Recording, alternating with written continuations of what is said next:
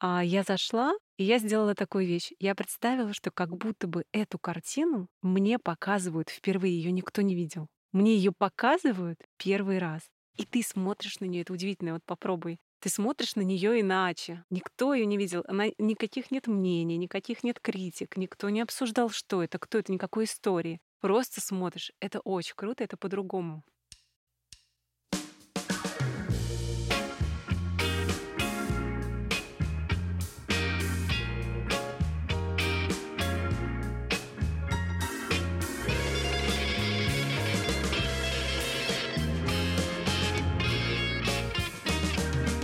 Мы же с вами культурные люди.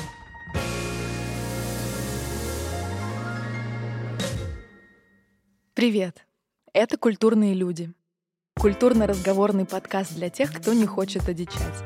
Меня зовут Ольга, я продюсер и филолог. Здесь, вместе с людьми различных творческих профессий, мы разговариваем о том, как в новой реальности сохранить себя и свой уровень культуры — Обсуждаем то лучшее, что было создано, снято, написано и показано. И что мы будем теперь со всем этим делать. Присоединяйтесь, ведь мы же с вами культурные люди.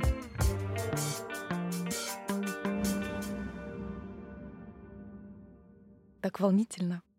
Это первый выпуск подкаста «Культурные люди», и у меня было много причин, чтобы создать этот проект. Но я хотела бы назвать одну из самых главных это желание объединяться, потому что сейчас нам, работникам огромной творческой индустрии, таким разным, таким талантливым, целеустремленным, нужно в первую очередь разговаривать, чувствовать сопричастность, обмениваться опытом и взглядом на все происходящее. И мне кажется, что подкасты прекрасно справляются с этой задачей. Они объединяют людей и дают им ощущение принадлежности к сообществу. Поэтому мы здесь. Мы — это Ольга, продюсер и филолог, и мой гость Аня. Аня Антосик, фотограф. Она снимала для Эль, Татлер, Грация, продюсировала съемки Александр Терехов, написала несколько статей для Forbes Woman. И основное образование у Ани, внимание, ребят, психологическое. Поэтому, Аня, сегодня мы ждем от тебя много интересных историй. Привет. Всем привет! Я постараюсь раскрыться максимально интересно для наших слушателей и для тебя конкретно. Оля, спасибо, что ты меня пригласила. Мне это очень лестно и приятно открыть сессию встреч с творческими людьми. Спасибо. Ты знаешь, несмотря на то, что я тебе присылала сценарий, а ты мне сказала, что давай будем в потоке, я решила, что да, мы будем в потоке, поэтому несколько вопросов я поменяла. Возможно, для тебя это сейчас будет сюрприз, но я уверена, что эти вопросы тебе понравятся. Знаешь, с чего хочу начать? Вот ты фотографируешь людей. Есть фотографы, которые э, фотографируют э, здания, там, архитектуру животных, я не знаю, интерьеры. Ты работаешь с людьми. Надо ли любить людей, чтобы фотографировать их хорошо? Вот какой уровень человеколюбия должен быть у фотографа, чтобы его работы получались? Ты знаешь, тут такая интересная тонкая грань. Не все зависит от фотографа. Вообще, на самом деле, мало что зависит от фотографа. Очень многое зависит от человека, который находится в кадре. И здесь твоя любовь к нему или не любовь, наверное, не столько играет роли, сколько раскрытие этого человека самого. И удивительно, что люди, вот это самый, наверное, интересный процесс для меня, и, может быть, как раз это психологическое образование дает о себе знать, я обожаю наблюдать за людьми, видеть, как они проявляются и как они раскрываются, потому что в большинстве случаев человек, который только-только пришел на площадку, с которым мы познакомились, пообщались, поздоровались, и человек, который на завершающих уже минутах фотосессии находится в кадре, это совершенно, на мой взгляд, разные люди. Это прямо удивительно. Вот этот процесс интересен. Конечно же, ну, правильнее, наверное, было бы сказать, что надо любить людей вообще, и тогда процесс пойдет, и все будет замечательно, и все увидят эту любовь через твои кадры, через твою работу. Но на самом деле не обязательно. В кадре может быть даже человек, который тебе неприятен, но его можно снять так, что этот снимок будет завораживать. Ты говоришь про человека, который может быть чисто теоретически. Вы можете не сходиться в каких-то мнениях, он может быть неприятен, но кадр получится завораживающим для тебя или для него. Я могу только за себя, конечно же, сказать, скорее всего, для меня. Но насколько я вижу и наблюдаю, что те кадры, которые меня сильно цепляют, я вижу, что они цепляют еще каких-то людей, которые совпадают со мной по видению, по восприятию мира. Вот, поэтому, да, меня в первую очередь. Я вообще во всем ориентируюсь на себя и на свое собственное восприятие, потому что много в мире копи-пейст. Безусловно. Да, и я понимаю, что в этом можно запутаться, заблудиться и потерять э, себя. А на самом деле ничего нет более важного, чем собственное ощущение мира и свой собственный взгляд.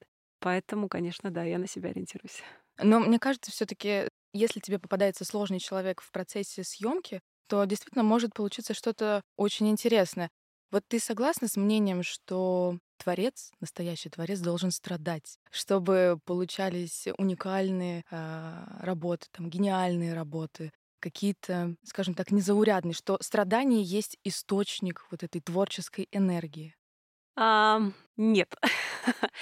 Есть такое мнение, но мне кажется, что все корнями из детства. И, конечно, какой паттерн э, поведения у тебя в детстве заложился, то ты и несешь через жизнь, если ты не разобрался с этим. В большинстве случаев э, это какая-то травма, в результате которой в детстве ребенок искал новые пути. А что такое поиск пути? Это творчество. Но этот поиск, он не обязательно должен идти через травму, он может быть через интерес, он может быть через любопытство, он может быть через новые предложенные условия бытия, которые тебя куда-то направляют в новом потоке, да, каком-то. Поэтому люди, которые привыкли творить через боль, через рамки, через что-то такое а, драматичное, скорее всего, это паттерн детский, который не разрешен и который тянется сквозь всю жизнь, и человек для того, чтобы что-то создать, он выбирает боль. Ты знаешь, это так интересно, потому что нам же всем даже в школе рассказывали про эти тернистые пути творцов, либо писателей, либо художников. Они вот э, мучились, у них была такая сложная жизнь, но они создавали эти шедевры. И у меня лично в голове шаблон остался. То есть я вижу и другие примеры сейчас, но действительно из детства у меня остался вот этот шаблон, что если ты хочешь сделать что-то супер гениальное, супер классное, то ты, конечно, должен хорошенечко так с оттяжечкой пострадать. И лично я что-то сама делаю, да, там какие-то творческие истории, то я так или иначе впадаю в минор. То есть я черпаю там энергию вот эту. Но вижу и примеры, когда люди из э, чего-то светлого, веселого тоже черпают энергию и делают некое творчество. Да, согласна с тобой. Все по-разному воспринимают мир, у всех разные абсолютно возможности. Да, в принципе, мы просто разные рождаемся. И я верю в то, что человек не просто формируется в течение жизни в кого-то, а он рождается уже кем-то с уже заложенным каким-то потенциалом. Поэтому для кого-то печаль, для кого-то радость круто, для кого-то там смех, еще что-то. Вот, поэтому да, мы изначально разные. А если он рождается с потенциалом, то его судьба как бы уже определена? Нет, конечно, нет. Это лишь потенциал, а уже развивать себя дальше в каких-то направлениях это уже выбор каждого, это шаг за шагом, это определенные поступки, мысли, выборы на каждом шагу. Поэтому лишь потенциал.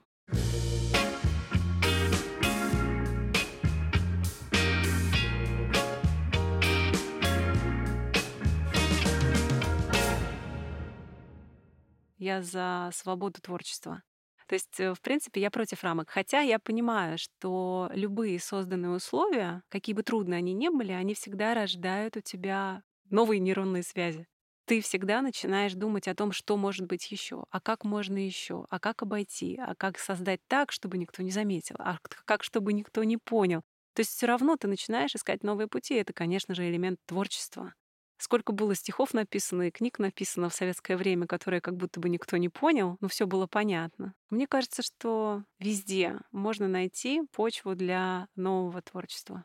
Ты помнишь, что в школе как раз были эти истории? Мы писали сочинения на свободную тему и на заданную тему, да, то есть вот такая небольшая, скажем так, визуализация рамок. То есть свободная тема, пожалуйста, пиши на любую вообще, которая тебе нравится и на заданную, например, Евгений Онегин. И лично для меня всегда проще было писать на заданную тему, потому что мне уже определили те рамки, в которых я могу творить. Когда это нечто на свободную тему, то 50, мне кажется, процентов моей энергии и времени уходило просто на то, чтобы понять, что я на самом деле хочу сказать.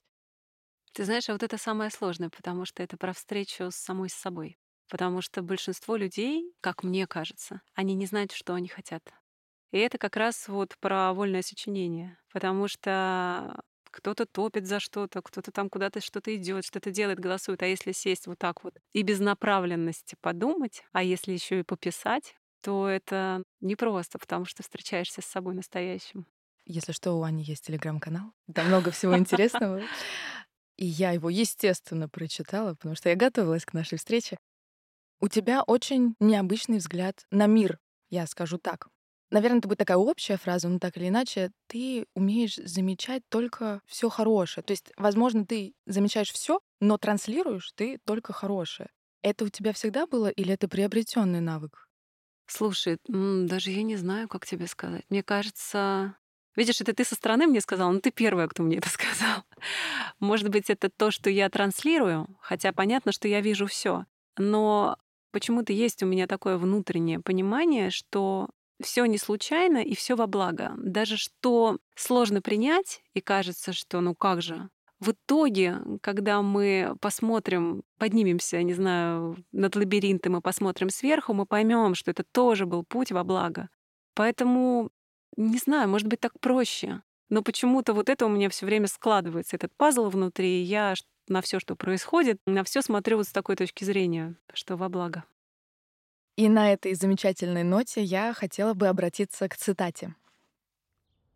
«Мой дядя, Алекс Воннегуд, научил меня очень простой, но действительно важной вещи. Он говорил, что мы почему-то не замечаем, когда случается что-то хорошее. А ведь хорошее стоит того, чтобы на него обратили внимание. Он говорил не о каких-то великих свершениях, а о самых простых, повседневных вещах — когда пьешь лимонад в жаркий полдень в тенечке, или вдруг чувствуешь запах свежего хлеба из булочной, или сидишь и ловишь рыбу, и тебя не волнует, поймаешь ты что-нибудь или нет, или слышишь, как где-то в соседнем доме кто-то по-настоящему классно играет на пианино. Дядя Алекс втолковывал мне, что в такие моменты обязательно надо сказать вслух и с чувством. Как же здорово, правда? Курт Воннегуд. Каждый раз, когда я читаю эту цитату, у меня мурашки по коже, потому что она такая простая, но такая классная, и она прям заряжает. Я в мурашках просто сижу, поэтому, чтобы ты понимала. Искусство обретает силу через глаза другого, пишешь ты у себя в соцсетях. Смотри, сейчас же все глаза направлены совершенно в другую сторону, по понятным причинам, естественно. Что в таком случае делает творцу? Особенно, если его творчество связано э, с визуалом, да, как фотография.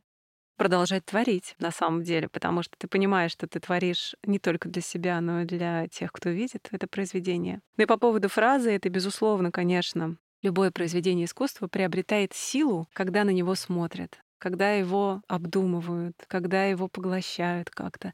Это даже вот, я не знаю, если, как говорят, да, а, в церкви, что вот намоленная икона. Ну, потому что сколько вокруг нее было всего. Если верить в то, что это некая энергия, которая придает силу, то ну, так это и работает. И обратная, кстати, интересная вещь. Я заметила, я такую штуку практиковала. Я приходила на выставки какие-то популярные. Например, сейчас была выставка в Рубеле, картина «Демон». Когда я туда пришла, я зашла в зал. Это был понедельник, о, не понедельник, вторник, то есть первый день, когда музей открывается. И я была в первой группе, то есть рано утром, почти не было людей. А я зашла, и я сделала такую вещь. Я представила, что как будто бы эту картину мне показывают впервые, ее никто не видел. Мне ее показывают первый раз. И ты смотришь на нее, это удивительно, вот попробуй. Ты смотришь на нее иначе.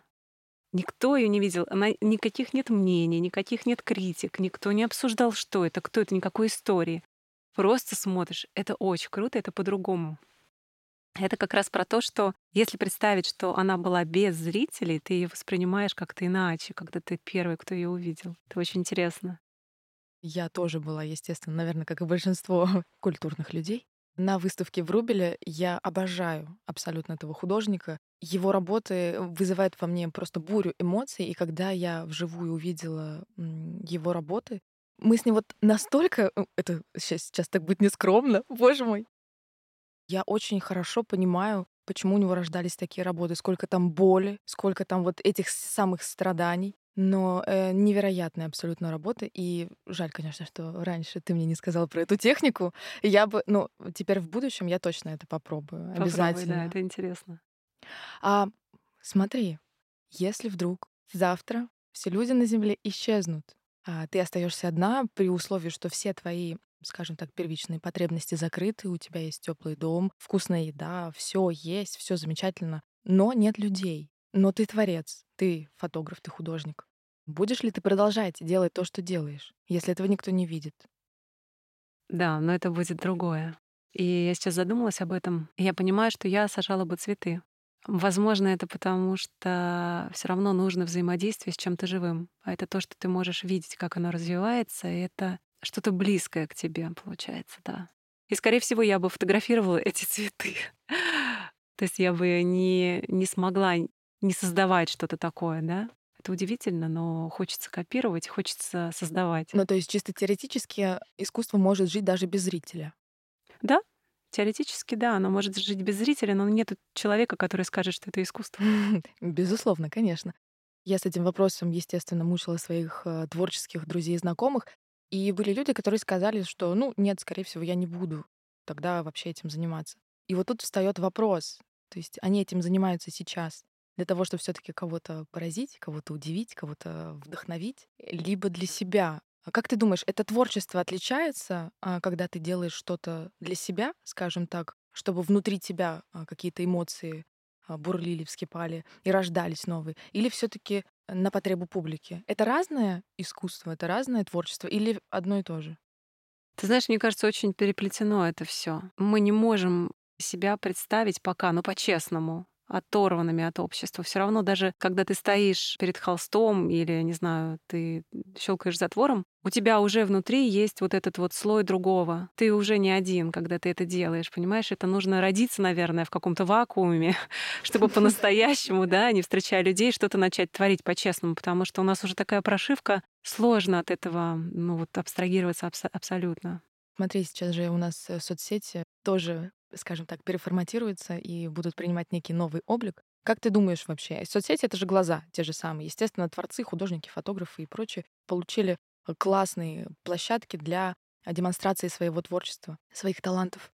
Сейчас, как ты думаешь, что сейчас будет с соцсетями?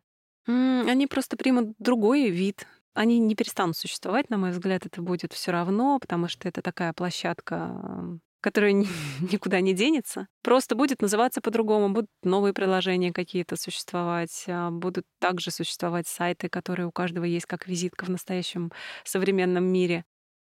Как ты думаешь вообще, а, зачем человек, извините за такой вопрос, фотографирует? Зачем он пытается то, что его окружает, запечатлеть? Зачем он пытается остановить этот момент? Ведь мы же все прекрасно знаем, что даже древние люди занимались практически тем же самым, когда своими пальцами возили по стене и рисовали там мамонтов, буйволов и э, сцены охоты еще. Зачем? Ну, то есть, зачем это человеку?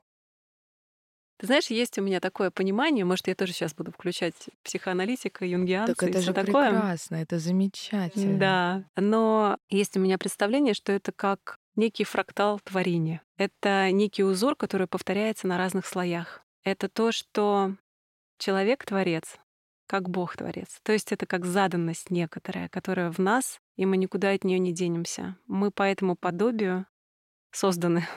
И я в это верю, я понимаю, что в моем мире это движет людьми создавать, творить и делать что-то. А ты не думаешь, что человек, который вот фотографирует, он пытается остановить время? Ведь это действительно магия, потому что данный момент больше никогда не повторится. И в этом есть что-то мистическое.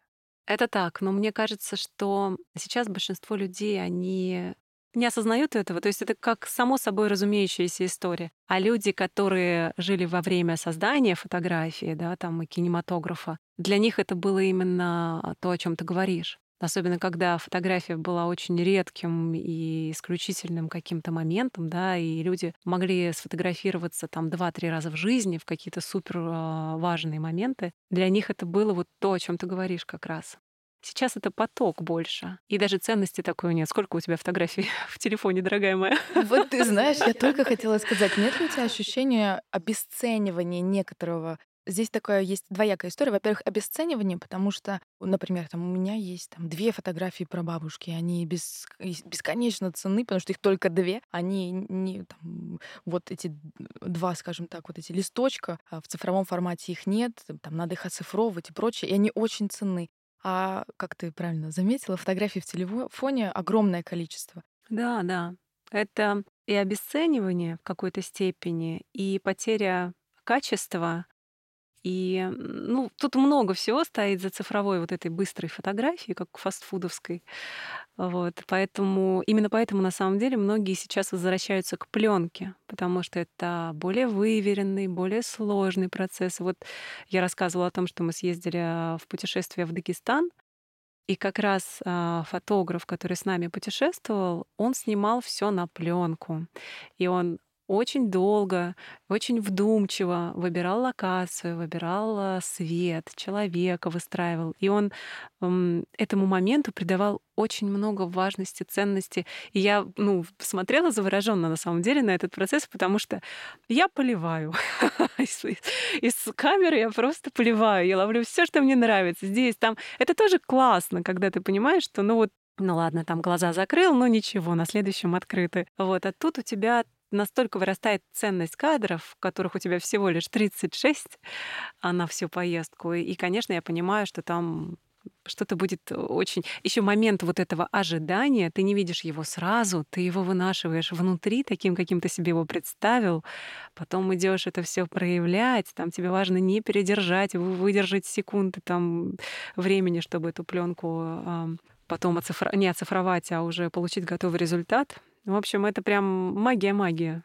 Слушай, ну это фантастика. Это уже само ощущение предвкушения дает такой энергетический взрыв внутри, эмоциональный то это ой, очень круто. Но ты знаешь, при том, что вот мы, мы говорим, что да, там фотография обесценивается из-за количества, но двоякости, которые я хочу сказать, при этом из-за того, что огромное количество фотографий, сложно, мне кажется, уже выделяться то есть тебе нужно делать что-то экстра супер классное, чтобы вот в этой огромном море да, а, творчества а, как-то выделиться, чтобы тебя заметили именно тебя. Да, это правда непросто. Очень много талантливых людей, очень много тех, кто повторяют, э, повторяют некоторые неумело. Я не против повторения, и мне кажется, что это вообще на самом деле очень важный шаг в становлении. Да, прости, я а, тебя перебью. Цитирование — это очень важно, и мне кажется, мы все этим занимаемся, все кинематографисты, естественно, этим занимаются, поэтому в этом нет ничего такого. Другое дело — копипаст. Да, да копипаст бездумный, конечно же, либо, либо слишком долгая задержка на цитировании, повторение из одного в другое. Ну, в общем, нужно развиваться и идти дальше. Но все равно даже в этом море всевозможных творцов всегда видны единицы видны. Что-то такое есть неуловимое, необъяснимое. Я не знаю, как это, я не знаю, как это работает, когда, когда ты смотришь на фотографию, у тебя внутри аж все сжимается, и ты думаешь, господи, как же это круто и не можешь объяснить, почему. Ну, когда начинаешь разбирать, ты как будто все это вот э, рушится. Разрушаешь. Да, конечно. А магия вот в этом в целом пойманном моменте, и ты понимаешь, что это очень здорово. Так, ну и скажи, кто же э, вызывает в тебе такие эмоции? Что это за творец? Что это за единица? А, слушай, ну это единицы из прошлого в основном. Это 70-е годы прошлого столетия. Это вот а, те столпы, на которых уже сейчас строится индустрия. Естественно, это Питер Линдберг, которого я обожаю и которого я копипастила и пыталась подражать. И очень много фотосессий у меня построены в подобных студиях с минимализмом и без ретуши. В общем, это человек, который про честность, который про такое красивое видение женщины. Удивительно. А, вот это вот один из любимых. Ну и, конечно, сегодня хочу вспомнить Де Маршелье, который, mm-hmm. к сожалению, вот совсем недавно ушел, но тоже в списке любимых фотографов, а, тоже столько я смотрела его работ, и где-то он похож на Линберга на самом деле. А, тоже очень классный. Ребята, так как у нас подкаст, мы не можем вам показать эти фотографии, поэтому, пожалуйста, интернет вам в помощь посмотрите, погуглите. Это действительно очень классные работы, они вдохновляют невероятно. Ты знаешь, что Я буквально недавно узнала о том, что до нас не дошла живопись Древней Греции. То есть ее просто не существует. Она просто ну, не сохранилась. Она сохранилась либо в вазописи, это то есть э, роспись ваз, да, вот это красивая, которую все, наверное, сразу представляют себя в голове с такими черными фигурками или красными, либо, внимание, в описании авторов. То есть был некий писатель, который описывал то, что вот он видит на картине. И насколько надо было уметь владеть словом тогда, чтобы описать произведение, и в, в голове люди представили, как же это прекрасно. Собственно, сейчас мы с Аней этим и займемся. Аня мне прислала фотографию своего любимого фотографа. Анечка, что на ней? Описать, да? Да. Так, ну что ж, ну что ж, что ж. Я, во-первых, скажу, что фотография черно-белая. Этот фотограф считал, что снимки черно-белые, они более выразительные. Вообще любил снимать глубокие такие черно-белые кадры. На этой фотографии не одна девушка. На этой фотографии целых пять девушек. Сделана она как раз в мои любимые 70-е годы. Нет, ближе. Это были, скорее всего, это конец 80-х, ошиблась, конец 80-х. Если я скажу, что эта фотка, она как точка отсчета эры супермоделей, то многие, наверное, догадаются, кто изображен на, этих, э, на этом кадре. Эта фотография сделана на улице, на улице Нью-Йорка. Ты слышишь, как гудит пробка и сигналят машины? Да, очень отчетливо. А девушки одеты в джинсы и боди-топы. Трое из девушек с короткими стрижками. Одна девушка с длинными волосами. Даже не знаю, что еще сказать. Мне кажется, что слушатели, которые любят фотографию, они, конечно, догадались. Да, что это за фотография. Э, мне кажется, это, конечно, ода женской красоте, э, женственности во всех ее проявлениях. Я, правда, не знаю, как удавалось ему ловить вот эти взгляды, потому что они все разные, но при этом они просто смотрят тебе в душу. Это правда. Просто туда целенаправленно. Я, э, если есть такая возможность, я прикреплю ссылку на эту фотографию к описанию к подкасту, чтобы вы долго не мучились и сразу могли э, посмотреть и стать кем? Правильно, культурными людьми. Здесь джингл будет.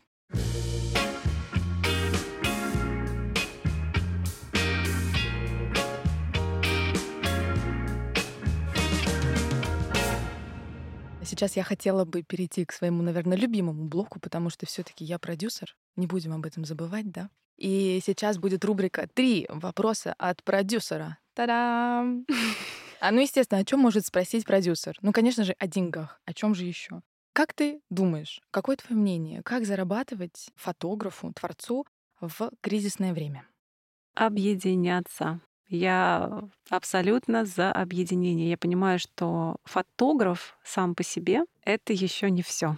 Есть творческие единицы, которые создают съемочный процесс. Есть другие фотографы, есть видеографы, есть э, режиссеры, есть бренды, модели. Объединяться. Нужно творить что-то совместно. Нужно не стесняться предлагать свои услуги. Если ты понимаешь, что у тебя есть э, предложение, пиши напрямую, обращайся к конкретным людям, у которых ты знаешь, что есть потребность в, э, не знаю, в фотоконтенте. В общем, общение, объединение и смелость. Все. Мне кажется, что такое время, когда люди в этом нуждаются, правда, и, скорее всего, ответят, и, скорее всего, что-то создадите вместе. Даже если это будет не на самых выгодных условиях, это даст старт чему-то новому. То есть маленькими шагами идти и ничего не бояться. Я когда только начинала свой путь продюсерский в видеопроизводстве, было, естественно, очень сложно и непросто. И в самом начале я чуть, честно признаюсь, чуть не свернула с этой дороги, потому что были привычные схемы работы в офисе, и мне предложили, я даже пошла на собеседование. Но в какой-то момент я думалась,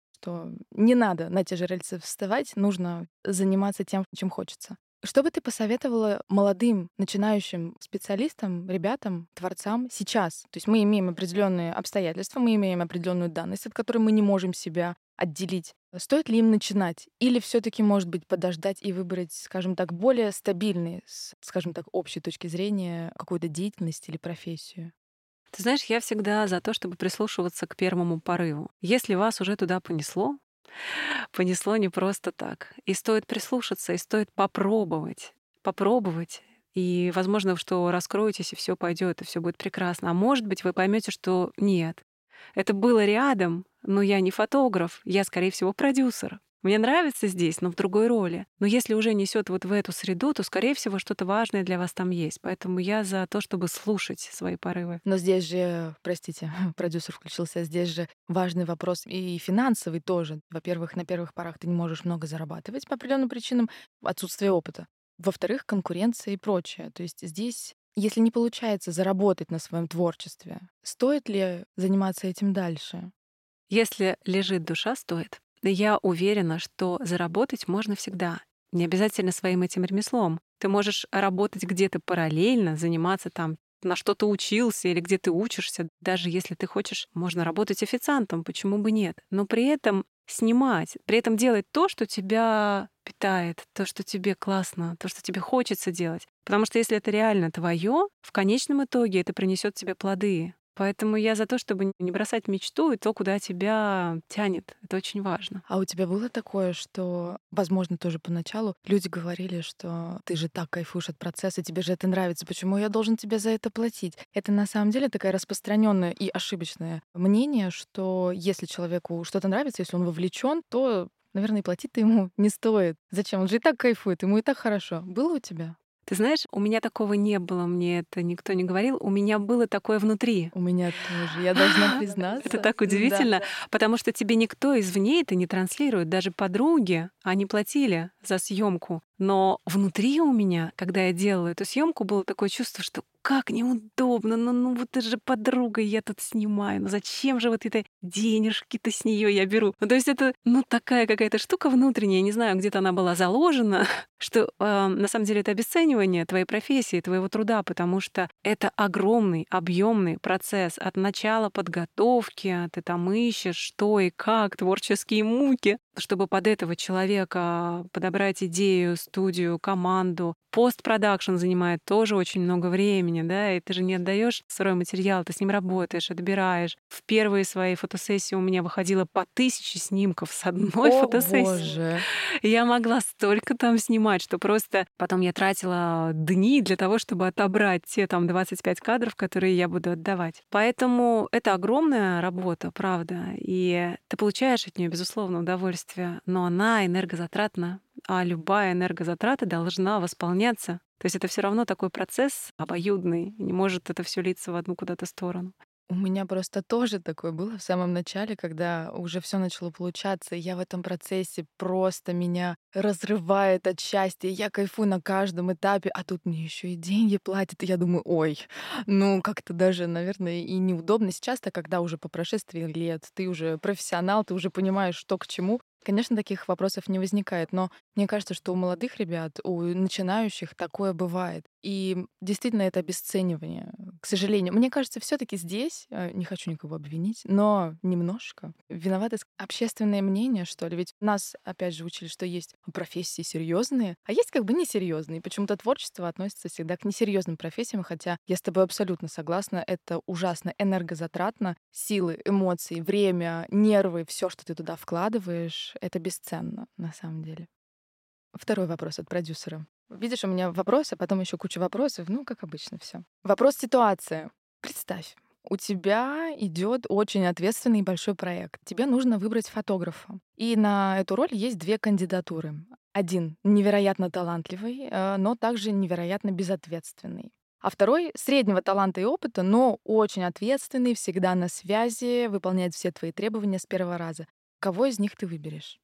Ох, так как у меня был подобный опыт, я понимаю, что я выберу ответственного. Потому что если это не творчество, какое-то твоя личная инициатива, да, что-то поснимать, а это реально серьезный заказ, то слишком дорого это может все выйти. А человек, который среднего таланта, ну, что такое средний талант? Ну, здесь я бы больше скорректировала как м, менее опытный, наверное, да, менее полет какой-то фантазии у него не такой обширный. Может быть, не настолько он насмотрен. В таком Оправдала, оправдала.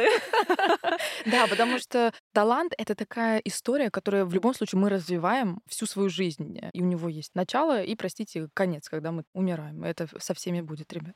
Все мы талантливые, но вот, предположим, он не очень опытный. Да, да, я его выбрала бы. Если он реально нормальный и ответственный человек, то, конечно, остановила бы выбор на нем, потому что, ну, полет фантазии в команде это всегда работает лучше. все можно доработать, но зато у тебя будет результат, которого может не оказаться с гениальным фотографом. Вот, поэтому я за второе. А ты продюсировала съемки Александр Терехов? Да, да. Ты же тоже набирала команду. Скажи мне, по каким критериям ты отбирала людей? Это важно. И профессиональные, и личные. Слушай, но это все же на таких тонких струнах, ты же понимаешь, это сложно определить критерии, ты этих людей просто чувствуешь. Ты общаешься, встречаешься, и ты понимаешь «да», или ты понимаешь точно «нет». И это сложно сказать вот по каким-то спискам, знаешь, определить вот по каким-то качествам.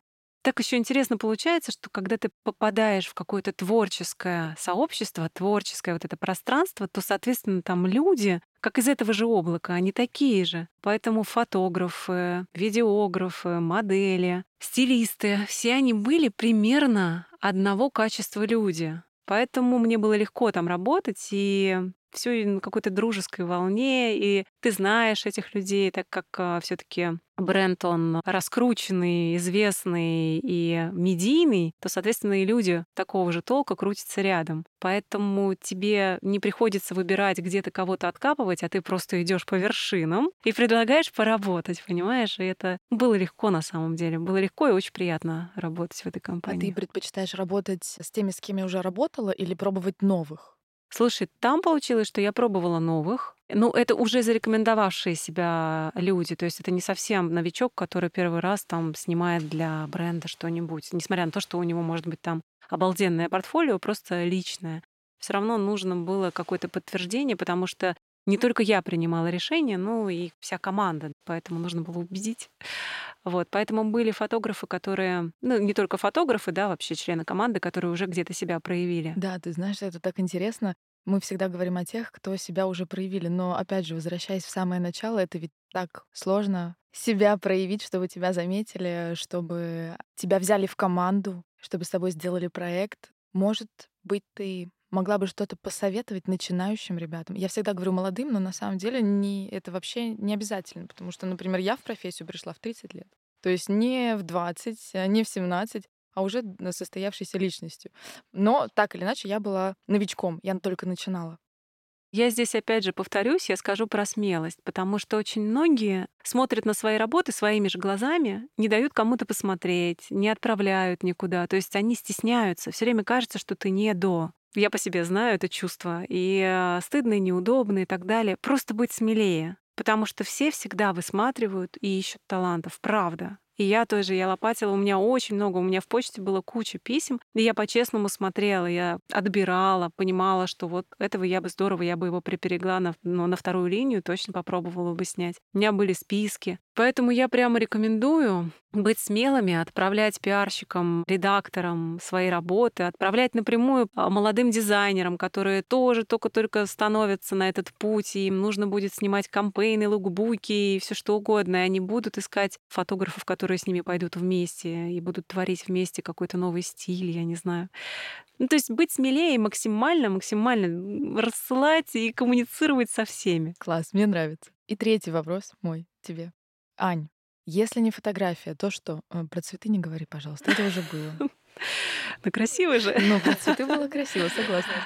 Слушай, если не фотография, то, конечно, психоанализ, потому что нет ничего интереснее человека. Я это делаю путем камеры, но можно раскрывать человека и другими путями. Просто я понимаю, что через камеру ты не берешь травму. Ты, понимаешь, идешь по верхам, и оставляешь себя в безопасности. А когда ты идешь уже в личный контакт, в психоанализ уже настоящий, да, то тут надо быть смелее, тут ты больше на себя берешь обязанностей. Но это очень интересно, это про людей, то, что мне очень нравится.